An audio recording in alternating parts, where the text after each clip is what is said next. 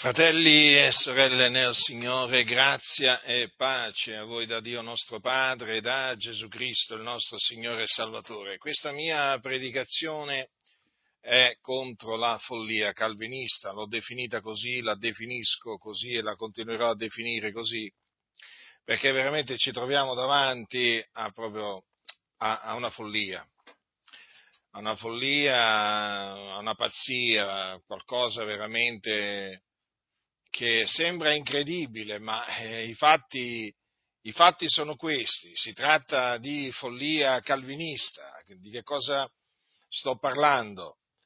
Sto parlando delle cose folli e assurde eh, che porta a dire la cosiddetta espiazione limitata che è uno dei punti, eh, uno dei cinque punti del calvinismo.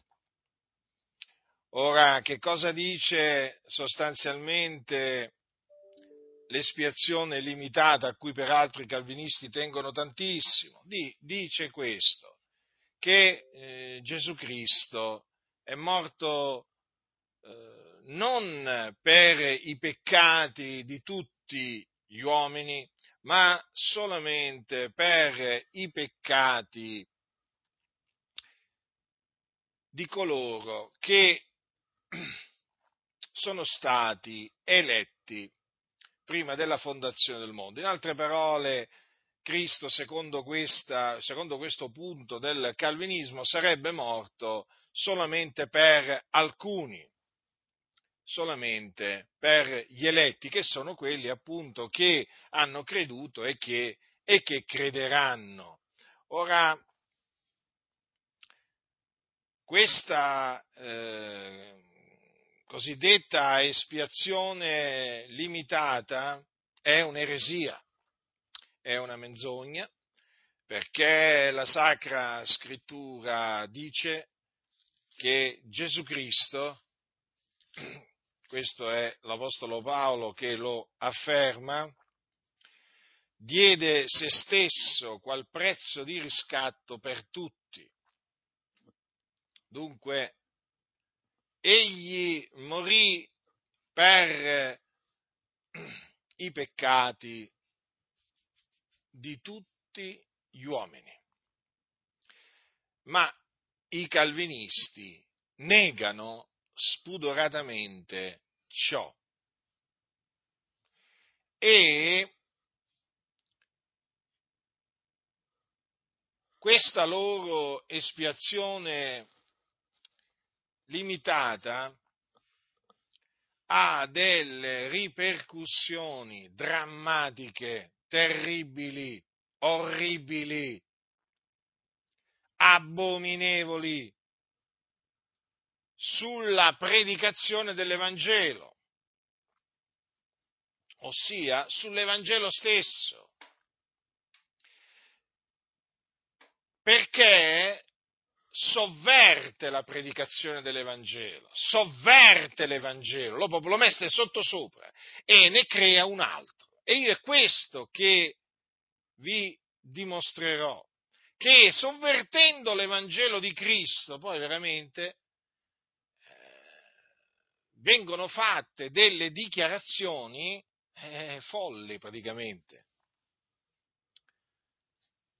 in merito a quelli che non crederanno, perché poi queste sono le conclusioni a cui si deve, eh, a cui si deve giungere una volta stabilito che cosa intendono per Vangelo i calvinisti. Ma andiamo per ordine, così capirete meglio eh, la, mia, la mia confutazione. Bisogna partire dal principio, nel senso, partiamo appunto dal comandamento che il Signore Gesù Cristo diede agli undici prima di essere assunto eh, in cielo alla destra del Padre che concerne la predicazione dell'Evangelo. Allora la scrittura dice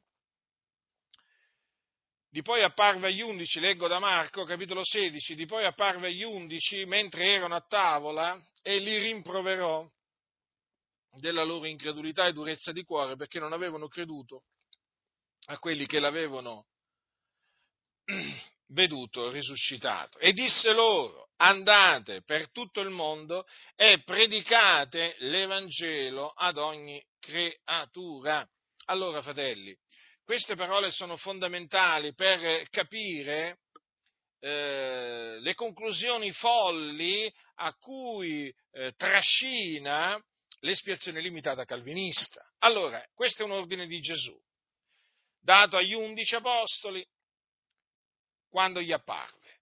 Andate per tutto il mondo e predicate l'Evangelo ad ogni creatura. Ora, l'Evangelo è la buona novella o buona notizia, perché il termine Evangelo significa proprio questo, buona novella. Allora notate, notate attentamente, pesate attentamente le parole di Gesù, andate per tutto il mondo, per tutto il mondo, quindi praticamente in ogni nazione, in ogni posto, eh, sulla faccia della terra, perché dice per tutto il mondo.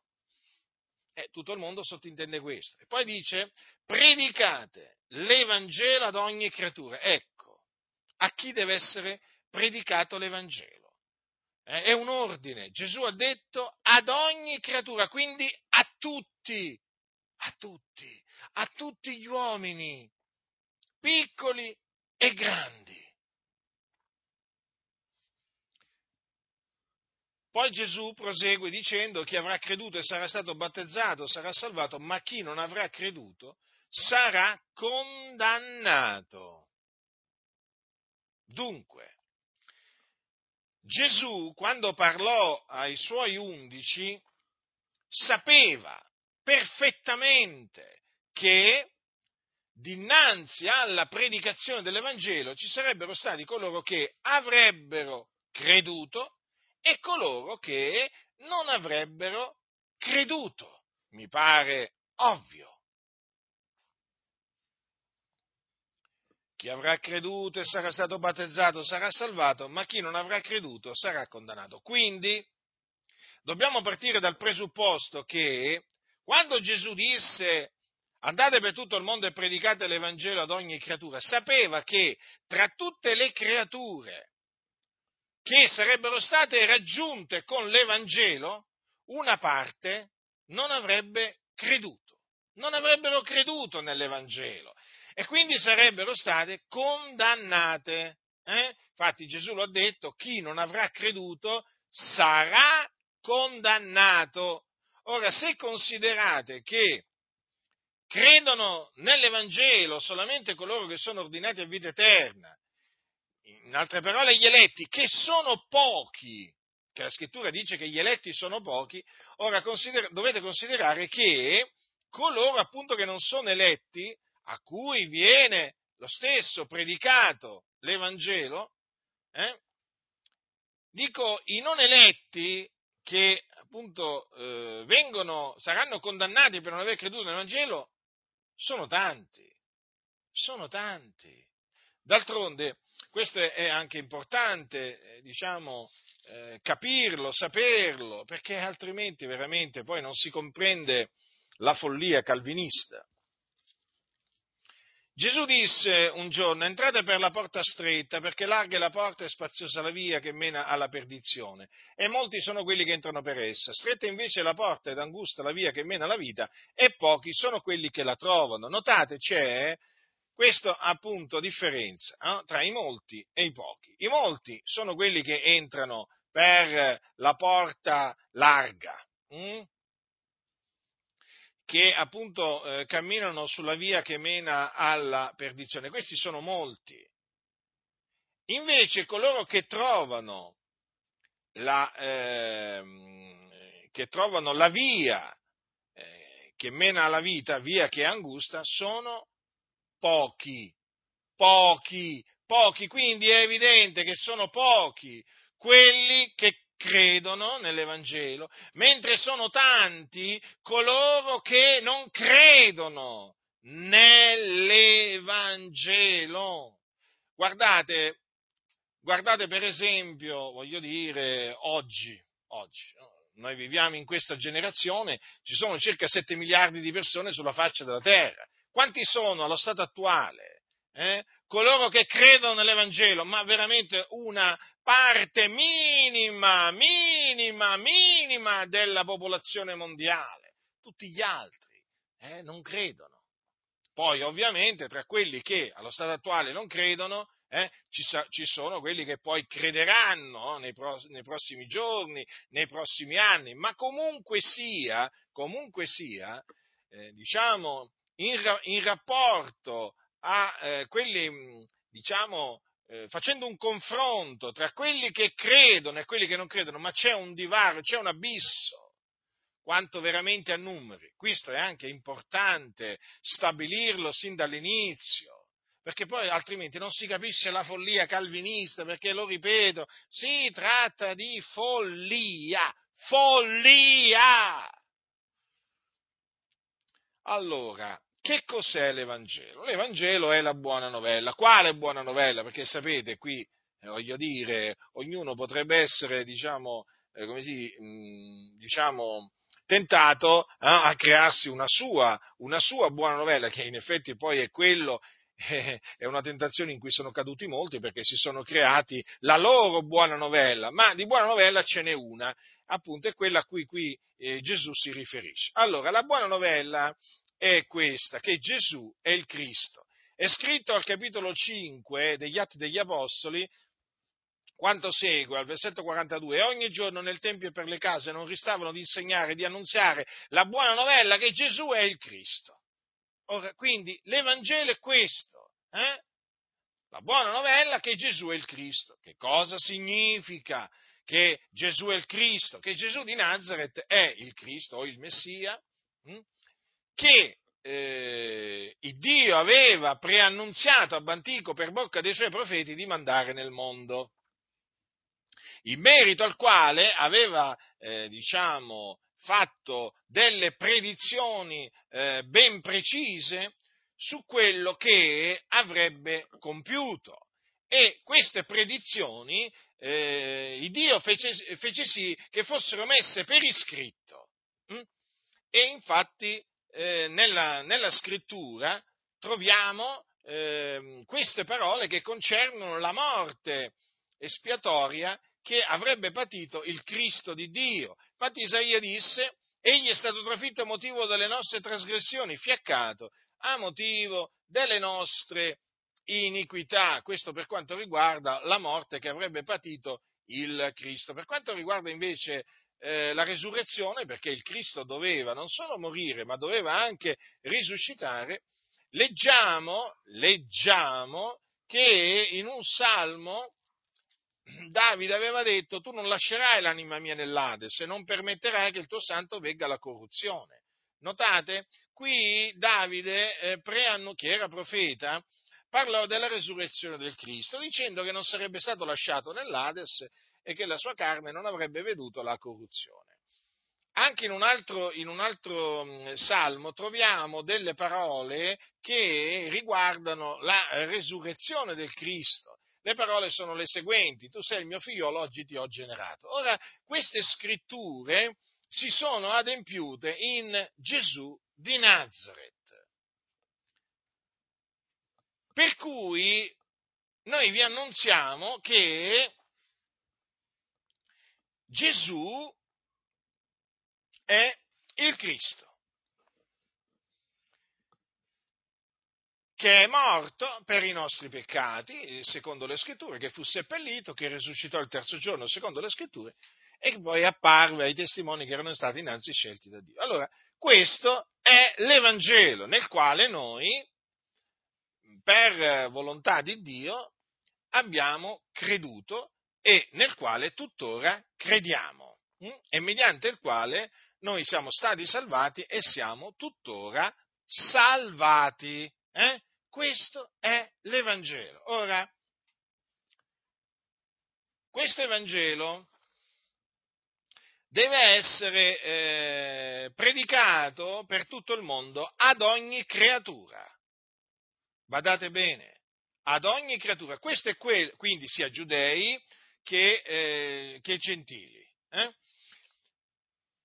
L'Evangelo, l'Evangelo eh, Paolo, l'Apostolo Paolo, lo ricevette per rivelazione di Gesù Cristo. Per rivelazione di Gesù Cristo. Non è che lo imparò, lo ricevette da, da un uomo.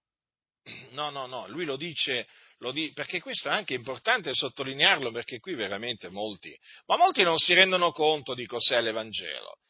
Paolo dice ai, ai, santi della Galazia, in vero fratelli io vi dichiaro che l'Evangelo da me annunziato non è secondo l'uomo perché io stesso non l'ho ricevuto né l'ho imparato da alcun uomo, ma l'ho ricevuto per rivelazione di Gesù Cristo. Allora, prestate la massima attenzione perché l'Evangelo che annunziava Paolo, eh, eh, che appunto io vi ho esposto brevemente prima, eh, citando, citando appunto quello che lui dice in primo Corinzi al capitolo 15, L'Evangelo che Paolo annunziava l'aveva ricevuto per rivelazione di Gesù Cristo, era stato Gesù Cristo che glielo aveva rivelato. E lui che faceva? Lo annunziava sia ai giudei che ai gentili. Basta leggere il capitolo, il, libro degli Atti degli Apostoli per rendersi conto come lui eh, evangelizzasse sia, eh, sia giudei che gentili, benché lui fu eh, stabilito da Dio apostolo e dottore dei gentili, ma naturalmente potete veramente leggere di come lui, quando andava nelle sinagoghe, annunziava la buona novella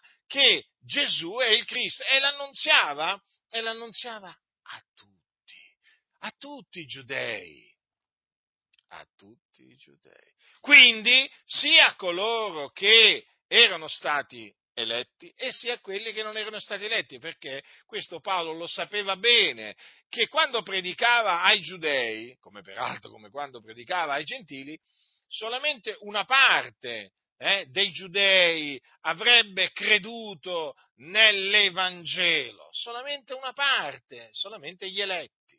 Eh? Il residuo eletto secondo la grazia. Gli altri non avrebbero creduto, ma lui lo sapeva, lo sapeva e lo vedeva questo. Ma che faceva lui? Annunziava l'Evangelo comunque sia a tutti i giudei. Leggete il libro degli Atti degli Apostoli e vi renderete conto come lui, quando si recava nelle città durante i viaggi apostolici, lui si recava in primis nelle sinagoghe, nelle sinagoghe. E là cosa faceva quando gli veniva data la parola? Annunziava l'Evangelo a tutti, pur sapendo che eh, solamente eh, il residuo, secondo la grazia, avrebbe creduto nell'Evangelo. Gli altri sarebbero stati indurati da Dio, come in effetti, come in effetti avvenne. E questo già ci fa comprendere come il messaggio eh, dell'Evangelo che annunziavano gli Apostoli era un messaggio universale, che infatti doveva essere rivolto a tutti, ma d'altronde Gesù, Gesù era, stato, eh, era stato chiaro. Peraltro Gesù ha preannunziato, preannunziò che questo Evangelo sarà predicato, sarà predicato per tutto il mondo. Quindi quelle parole arriverà, arriverà il momento che si adempiranno, fratelli nel Signore. Gesù l'ha detto e questo Evangelo del Regno sarà predicato per tutto il mondo e onde ne sia resa testimonianza a tutte le genti, allora verrà la fine. Quindi affinché venga la fine è necessario che l'Evangelo sia predicato per tutto il mondo, quindi a tutti. E qual è l'Evangelo? Lo ribadisco che Cristo è morto per i nostri peccati, secondo le scritture, che fu seppellito, che risuscitò dai morti il terzo giorno, secondo le scritture, che apparve ai testimoni che erano stati innanzi scelti da Dio. Questo è l'Evangelo, che deve essere predicato per tutto il mondo ad ogni creatura e che sarà, diciamo, eh, predicato per tutto il mondo. E allora verrà la fine. Allora, credendo nell'Evangelo, l'uomo viene salvato dai suoi peccati. Mm? L'uomo viene giustificato per grazia mediante la fede. L'uomo ottiene la remissione dei peccati sempre mediante la fede nel nome del Signore Gesù Cristo. Naturalmente eh, chi sono coloro che credono nell'Evangelo? Quelli che sono ordinati a vita eterna. Tutti quelli che erano ordinati a vita eterna credettero. Lo sappiamo questo. Eh? Ma in che cosa appunto credono eh? Eh, gli eletti? Gli eletti credono che Cristo è morto per i nostri peccati. Naturalmente mi soffermerò in particolar modo sulla morte espiatoria del Signore Gesù Cristo. Ecco in che cosa credono gli eletti, che Cristo è morto per i nostri peccati secondo le scritture. E in che cos'è che non credono appunto coloro che non sono stati eletti? Non credono che Cristo è morto per i nostri peccati secondo le scritture. Praticamente non credono, nella, cioè, non credono nello stesso Evangelo, eh, praticamente nel quale invece credono gli eletti. Eh? Ma questo naturalmente, sono costretto a dirlo, sono delle cose ovvie, lo so, ma eh, il fatto è che sono cose, sono cose ovvie per coloro che sono nella luce, per coloro che conoscono che sanno cos'è l'Evangelo, per coloro che hanno creduto nell'Evangelo della grazia di Dio. Ma guardate che quando ci si sposta mm, per un momento nel campo calvinista, allora veramente lì si cominciano a sentire veramente delle cose folli. E allora, questo è l'Evangelo che deve essere predicato, eh? e che gli apostoli predicavano, questo è l'Evangelo che è potenza di Dio per la salvezza di ogni credente, del giudeo prima e poi del greco, perché in esso la giustizia di Dio è rivelata da fede a fede, secondo che è scritto, ma il giusto vivrà per, eh, per fede. Semplice. Sicuramente molti, molti diranno, fratello, queste cose ormai le so, grazie a Dio, veramente sono cose di una semplicità, ma anche di, una, di un'efficacia, di una potenza, eh, che danno così tanta gioia, così tanta pace, lo so, lo so, lo so, lo so. Eh, ma qui dobbiamo parlare di quelli che l'Evangelo l'hanno sovvertito, dei calvinisti.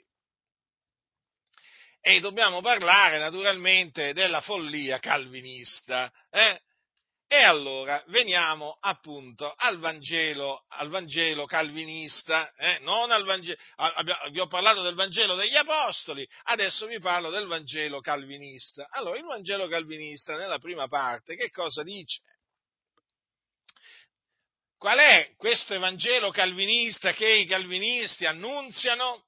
O, meno, o, o, o dicono di annunziare al prossimo, è questo praticamente, che Cristo dal loro, dal loro, punto di vista, naturalmente, che si ritengono dei credenti, che Cristo è morto per eh, diciamo, i peccati di noi che abbiamo creduto e per i peccati di quelli che eh, crederanno. Quindi, nel loro messaggio evangelico, chiamiamolo così, che evangelico non è, eh, loro praticamente escludono dall'opera che, compiù, eh, che compì Gesù sulla croce gli increduli, perché dicono che Gesù non è morto per i peccati di quelli che non crederanno. Attenzione, fratelli, qui c'è appunto questa, diciamo, voglio dire, eh, questa eresia che, è, che è stata infiltrata e che va a sovvertire tutto. Adesso lo vedremo. Hm? Quindi, questo mm, è il messaggio, è il messaggio diciamo, dell'Evangelo calvinista, che viene appunto diffuso dai calvinisti. Eh? Praticamente loro dicono, Cristo non è morto per i peccati di, eh, di, di tutti, ma solamente di alcuni, di quelli eh, che hanno creduto e di quelli che crederanno. Ora, già questa, naturalmente, dichiarazione fa proprio capire immediatamente che qui ci troviamo davanti ad un altro Vangelo. Per forza, fratelli. Perché l'Evangelo che annunziavano gli Apostoli e vi ricordo, eh, Paolo lo ricevette per rivelazione di Gesù Cristo, dice Cristo è morto per i nostri peccati secondo le scritture. Questo è quello che Paolo annunziava al mondo. Quindi già a sentire, già a sentire, eh, Cristo è morto per i peccati di noi che abbiamo creduto e di, que- e di quelli che crederanno, ci si sente male, ci si sente male perché questa dichiarazione è una dichiarazione falsa, bugiarda. Infatti, che sia bugiarda è confermato pienamente da Giovanni, il discepolo che Gesù amava, uno degli apostoli, che infatti dice nella sua prima epistola, figlioletti miei, io vi scrivo queste cose affinché non pecchiate. E se alcuno ha peccato, noi abbiamo un avvocato presso il Padre, cioè Gesù Cristo giusto, ed egli è la propiziazione per i nostri peccati e non soltanto per i nostri, ma anche per quelli di tutto il mondo. Dico io, ma ci poteva essere una dichiarazione più chiara di questa? Eh? Veramente questa è una dichiarazione che distrugge proprio dalle fondamenta l'espiazione limitata calvinista, proprio la manda in frantumi l'annienta, l'annichilisce, la riduce al nulla. E noi infatti la usiamo, eh? la usiamo per confutare l'espiazione eh, limitata calvinista. Infatti queste parole, queste parole, egli è la propiziazione per i nostri peccati e non soltanto per i nostri, ma anche per quelli di tutto il mondo, sono odiate. Sono fortemente odiate dai calvinisti, e che naturalmente si rendono conto che queste parole, eh, che queste parole, che queste parole, insomma, non confermano, non confermano eh, l'espiazione limitata. Loro si rendono conto di questo, però, siccome che sono astuti come i serpenti, cosa fanno? praticamente la, eh, le, spiegano, le, spiegano, in maniera arbitraria, in maniera ma proprio sbagliata.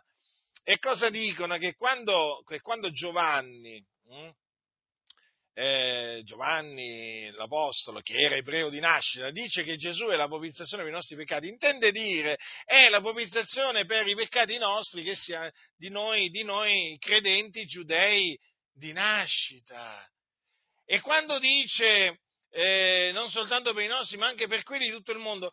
Quelli, I peccati, di, di, di quelli, eh, diciamo, i peccati mm, eh, di tutto il mondo sono i peccati dei credenti che sono gentili di nascita, quindi che non sono giudei di nascita. Ma vi rendete conto, fratelli? Vi rendete conto, fratelli? Ma vi rendete conto questi questi, questi calvinisti, le, le cose assurde che riescono a dire su queste parole, ma per forza di cose.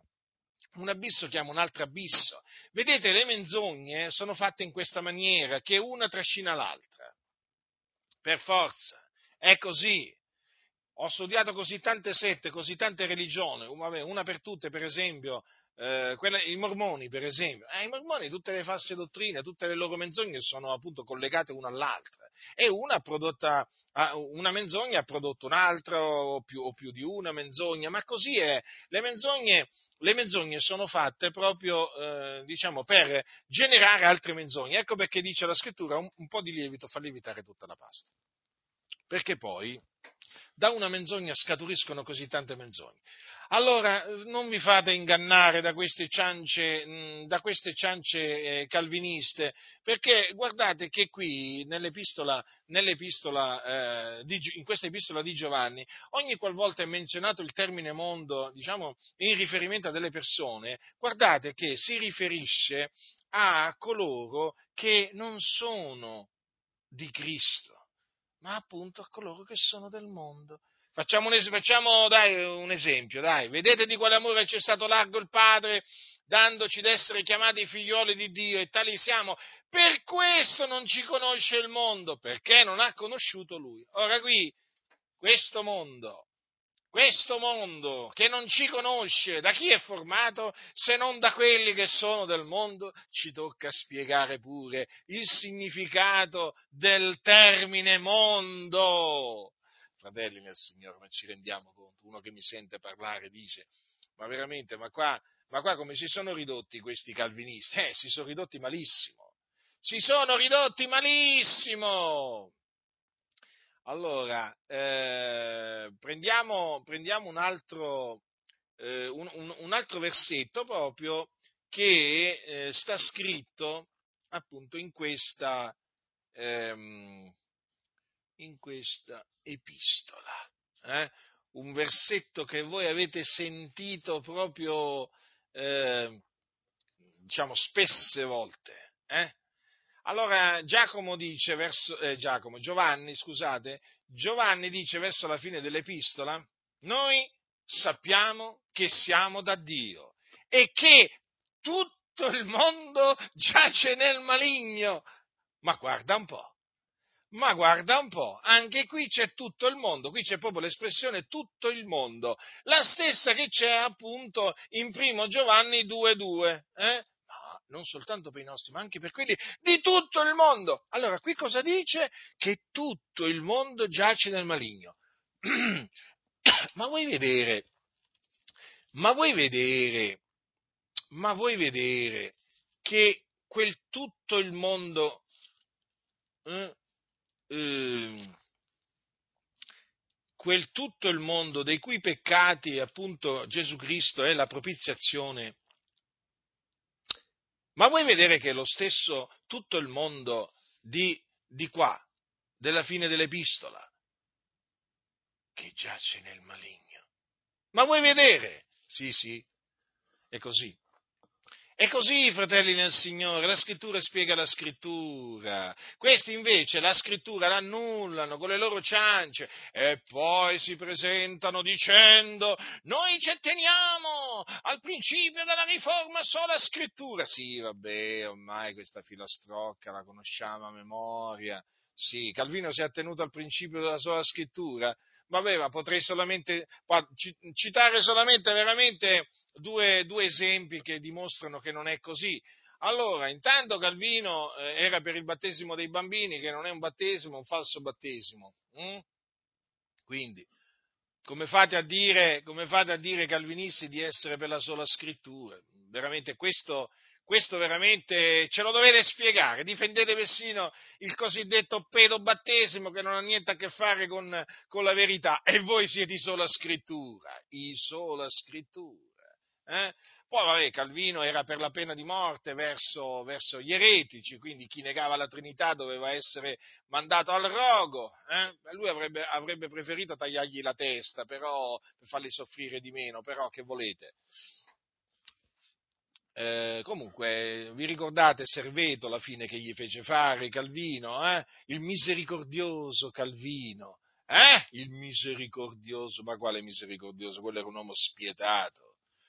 Era un uomo spietato quello, per lui gli eretici do- dovevano essere messi a morte. E dico, ma dove mai?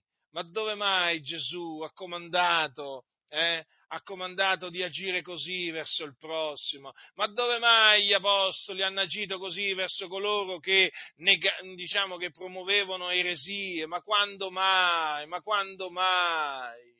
Gli apostoli si attenevano solamente alla scrittura, ma certamente Calvino e i calvinisti non si attengono, Calvino non si è attenuto eh, solo alla scrittura e i calvinisti tuttora non si attengono solo alla scrittura, perché praticamente del calvinismo fanno parte tante tante menzogne. Ho detto tante perché non è che il calvinismo è tutto menzogna, sia chiaro, ci sono cose che affermano i calvinisti che sono cose vere, eh, però ce ne sono tante che sono false e io confuto le false, le, contro le vere non posso, non posso assolutamente dire alcunché, perché noi non possiamo nulla contro la verità, quel che possiamo è per la verità, quindi io mi scaglio contro le menzogne calviniste, non contro le cose vere che affermano i calvinisti, sia chiaro questo. Allora io infatti confuto l'espiazione limitata dei calvinisti che è una menzogna. Allora qua cosa c'è scritto? Tutto il mondo giace nel maligno. E lo dice, Gio, dice Giovanni. Eh? Però guardate che cita sempre tutto il mondo. In 1 Giovanni 2.2 cosa dice? Che Cristo Gesù è la propiziazione anche per i peccati di tutto il mondo. E quindi e quindi? Quindi affermiamo con ogni franchezza che Gesù Cristo, il Figlio di Dio, è morto per i peccati di tutti gli uomini. E questo secondo le scritture. Che, che ne dicano appunto i calvinisti. Hm? Dunque, vedete che con il loro, eh, diciamo, con questa espiazione limitata, i calvinisti hanno sovvertito l'Evangelo, perché praticamente quello che loro annunziano non è l'Evangelo che annunziavano, eh, che annunziavano gli apostoli, è un altro Evangelo. Allora, che cosa succede? Quindi, vi ho detto che cosa succede quando appunto eh, viene predicato eh, l'Evangelo degli Apostoli ai, ehm, a, coloro che, a, coloro che, credono, no? che sono poi gli eletti. Ma adesso eh, devo, dobbiamo parlare dei non eletti. Parliamo sempre, parliamo sempre degli eletti, o meglio, spesso degli eletti, facciamo bene, chiaro. Parliamo quindi di coloro che credono, che credono perché sono stati eletti, ma qui bisogna parlare pure di quelli che non sono stati eletti e che quindi non credono nell'Evangelo quando lo ascoltano. Perché? Perché sono la, la, maggioranza, la stragrande maggioranza della popolazione sulla faccia della terra. Ma qui stiamo parlando di miliardi, miliardi, miliardi di persone. Eh, perché dobbiamo considerare pure quelli delle passate generazioni, dobbiamo mettere tutti assieme. Fratelli del Signore, ma qui stiamo parlando di moltitudini di persone, eh? di tante persone. Allora, allora, stiamo parlando di tante persone, va bene? Di tante persone, eh, stiamo parlando di coloro che, eh, che non crederanno. Eh?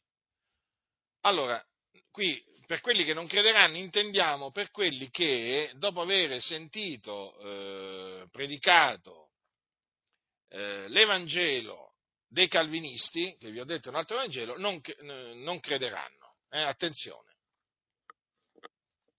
Eh, che sono tantissimi, io non so quanti, vabbè, però. Attenzione però, nel senso inteso dai calvinisti, eh, il Vangelo nel senso inteso dai calvinisti, che abbiamo visto che è un altro Vangelo. Allora, qua la cosa, la cosa appunto eh, si fa molto seria, molto molto seria. Qui, adesso qui arriviamo, arriviamo proprio alla follia.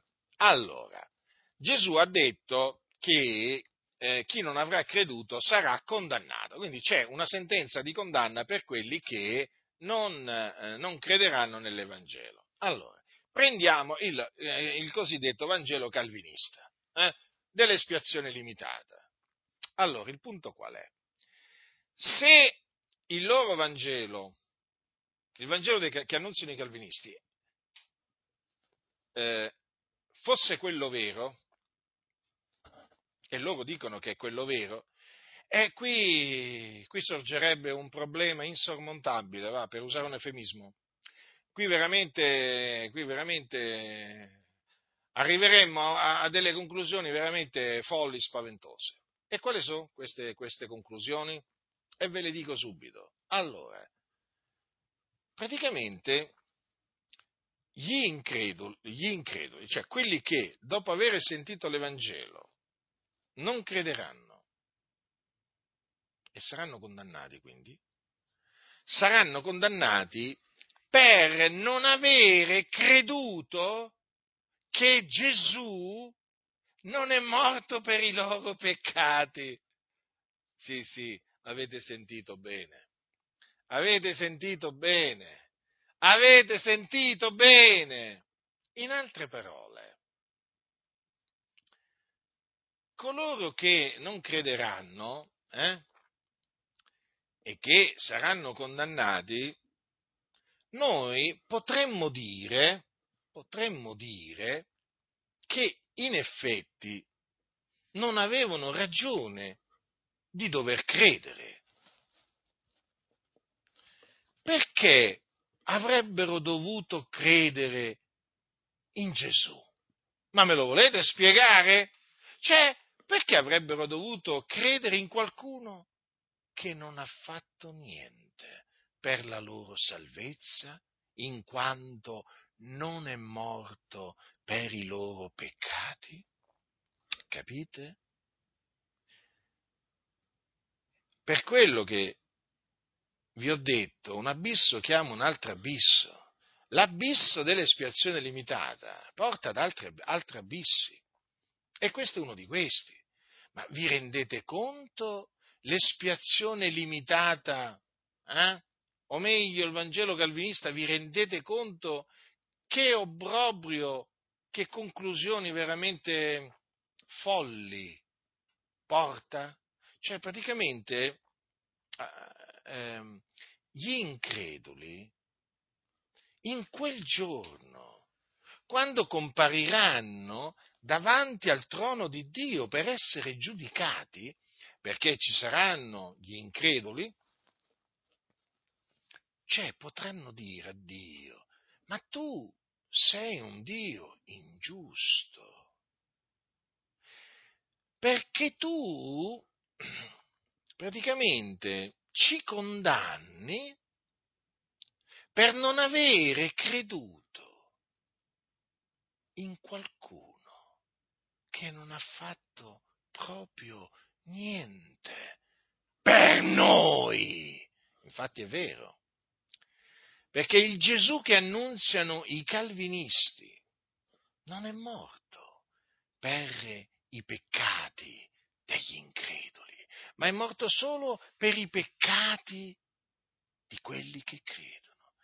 Capite, fratelli nel Signore, come l'espiazione limitata porta a, diciamo, trascina a presentare un Dio ingiusto, profondamente ingiusto. Praticamente l'espiazione limitata dà motivo agli increduli di bestemmiare il nome di Dio, di biasimare il nome di Dio. Certo, perché praticamente gli increduli vengono poi alla fine, cioè, naturalmente sempre dal punto di vista diciamo, del Vangelo calvinista, vengono biasimati per non avere creduto in Gesù, che non ha fatto nulla per loro, cioè che non è morto per i loro peccati. Capite? Ma vedete, questa cosa è orribile, ma è proprio orrenda, orrenda. Ma poi, voglio dire, c'è anche qualcosa d'altro che, diciamo, è molto inquietante. Ma come fa un calvinista a dire a uno che gli chiede, ascolta, ma cosa devo fare io per essere salvato? Cioè, cosa, cosa gli può dire?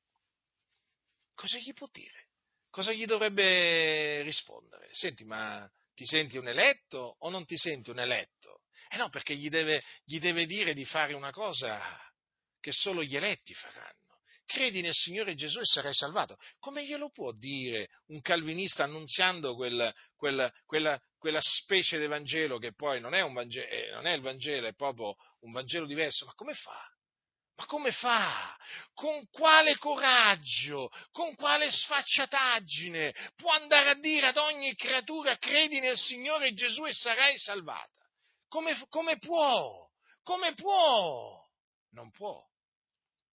Non può, perché tra tutte quelle creature a cui lui dirà credi nel Signore Gesù e sarai, e sarai salvato, eh, ce ne sono molti che non crederanno. Quindi, e quindi perché glielo dice? Non può dirglielo. Tu non puoi dire a uno per il quale Cristo non è morto, credi nel Signore Gesù e sarai salvato. Tu non puoi dire a una creatura, eh, ah, qualcuno mi dirà, ma io non lo so non lo so se lui è tra gli eletti, appunto perché non lo sai devi stare zitto.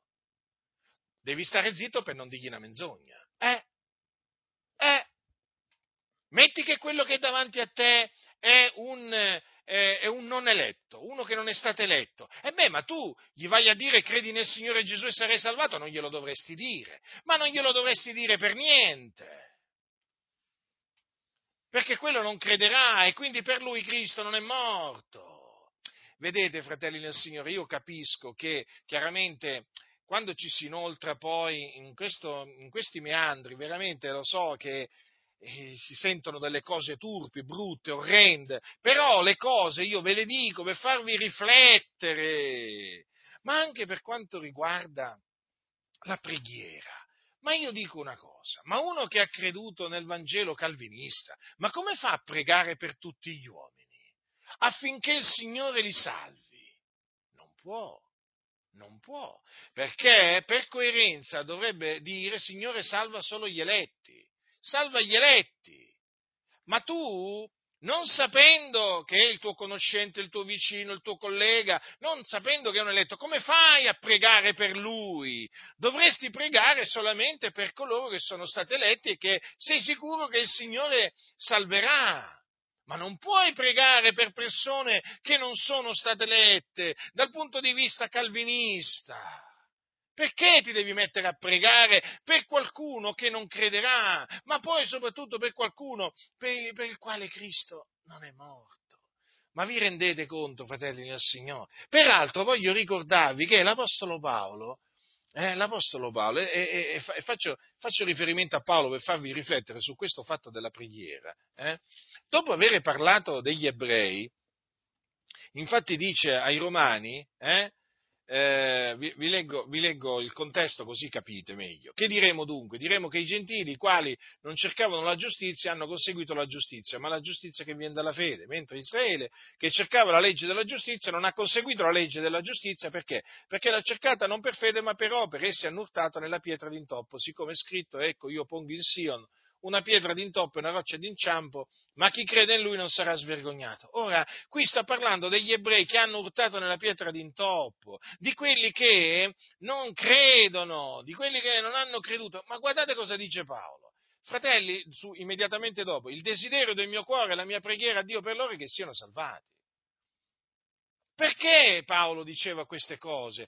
Perché Paolo insegnava che Cristo è morto per i, peccati di tutti gli uomini, quindi anche per i peccati di tutti i giudei. Capite? Capite? Praticamente l'eresia dell'espiazione limitata porta, sovver- porta, innanzitutto a sovvertire l'Evangelo, ma anche poi naturalmente la predicazione, ma poi anche le esortazioni, eh, anche la preghiera stessa. Eh?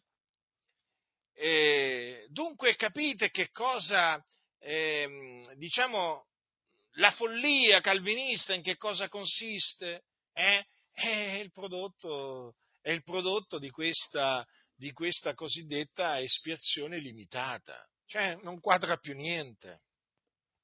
Loro sono andati praticamente a sconvolgere un quadro perfetto. Con questa espiazione limitata hanno sconvolto, messo sottosopra proprio l'Evangelo e anche proprio il consiglio di Dio. L'hanno messo sottosopra, non c'è niente da fare, è così, fratelli nel Signore eh, c'è veramente uno spirito di menzogna, mascherato da spirito della verità in mezzo ai calvinisti, che è riuscito veramente a sedurli, sedurli! Ecco perché bisogna, sia privatamente che pubblicamente, eh, eh, confutare questa espiazione limitata e eh, smascherarli, smascherarli, ri, riprenderli. Naturalmente quello che noi facciamo lo facciamo perché l'amore di Cristo ci costringe. Eh? Perché dal punto di vista umano a noi non ci conviene, perché ci prendiamo veramente tanti di quegli insulti, offese, ma noi sappiamo in chi abbiamo creduto. Eh? E poi è l'amore di Cristo che ci costringe a um, avvertire, avvertire da, queste, da, questa, da questa menzogna delle espiazioni limitate, perché noi desideriamo che quei credenti, o comunque sia, quelle persone che sono rimaste sedute, escano da questo laccio da questo inganno, che rientrino in loro stessi e riconoscano la verità. E naturalmente, eh, affinché questo avvenga, naturalmente c'è bisogno anche che, che qualcuno li avverta, gli spieghi le cose come stanno, perché loro sono storditi, loro sono storditi. Guardate, i calvinisti, voi, quando li sentite parlare, sembrano delle persone stordite. Eh? Avete, presente, avete, presente, le persone che si, sono, che si sono bevuti due o tre fiaschi di vino, no? che non capiscono niente? Ecco, eh, diciamo, è come se fossero storditi proprio, storditi proprio, capite? Eh, non capiscono niente. E quindi il nostro desiderio è che veramente eh, si ravvedano e credano nell'Evangelo, nell'Evangelo annunziato dagli, dagli apostoli. Noi non facciamo questo perché diciamo, eh, vogliamo dimostrare di essere migliori di altri, no, no, no, no, no. Chi pensa questo non ha capito proprio niente, non ha capito proprio niente. Non sa che cosa significa quando Paolo dice l'amore di Cristo. Eh, ci costringe, non, non lo sa, non capisce. Vuol dire che non ha l'amore di Cristo dentro di lui perché quando c'è l'amore di Cristo dentro il cuore, l'amore di Cristo ti costringe a parlare, non importa quello che ti succederà, a dire la verità, non importa quanto ti insultino e così via, perché l'amore di Cristo è così, ti costringe, ti costringe a dire la verità e soltanto la verità. Dunque, fratelli del Signore, vedete quanto è terribile, sono, quanto terribili sono le conseguenze di questa, di questa espiazione limitata, eh, predicata eh, e difesa dai calvinisti, che quindi questo ci serva, ci serva come monito, eh, affinché, affinché nessuno di noi tolga alcunché dalla parola o aggiunga alcunché. Eh, eh, atteniamoci scrupolosamente a quello, a quello che sta scritto, eh? senza, senza deviare né a destra né a sinistra, senza aggiungere o togliere alcunché. E ricordiamoci per quanto riguarda l'Evangelo, il monito, anzi il doppio monito che l'Apostolo Paolo diede ai santi della Galazia, che ancora oggi eh, questo doppio monito eh, vale per noi, quando anche noi, quando anche un angelo dal cielo vi annunziasse un Vangelo diverso da quello che vi abbiamo annunziato, sia egli anatema. Come l'abbiamo detto prima d'ora, torna a ripeterlo anche adesso, se qualcuno vi annunzia un Vangelo diverso da quello che avete ricevuto, sia anatema. Fratelli nel Signore, l'Evangelo è una cosa seria molto seria. L'Evangelo, ricordatevi, è la parola di Dio, vivente e permanente, è l'Evangelo di Dio. Eh? Non è che l'Evangelo l'ho escogitato io, o l'ho inventato io. No, no, no, no, no, no. L'Evangelo è di Dio, è parola di Dio, la parola del Signore vivente e permanente, è, è, è, purgata col fuoco la parola di Dio. Ascoltate, fratelli, è purgata col fuoco, non bisogna adulterarla in nessuna parte. L'Evangelo non va quindi adulterato. E i calvinisti che hanno fatto l'hanno adulterato, si sono attirati l'anatema di Dio e bisogna dirglielo bisogna dirglielo con amore, ma altresì con fermezza, perché è la verità.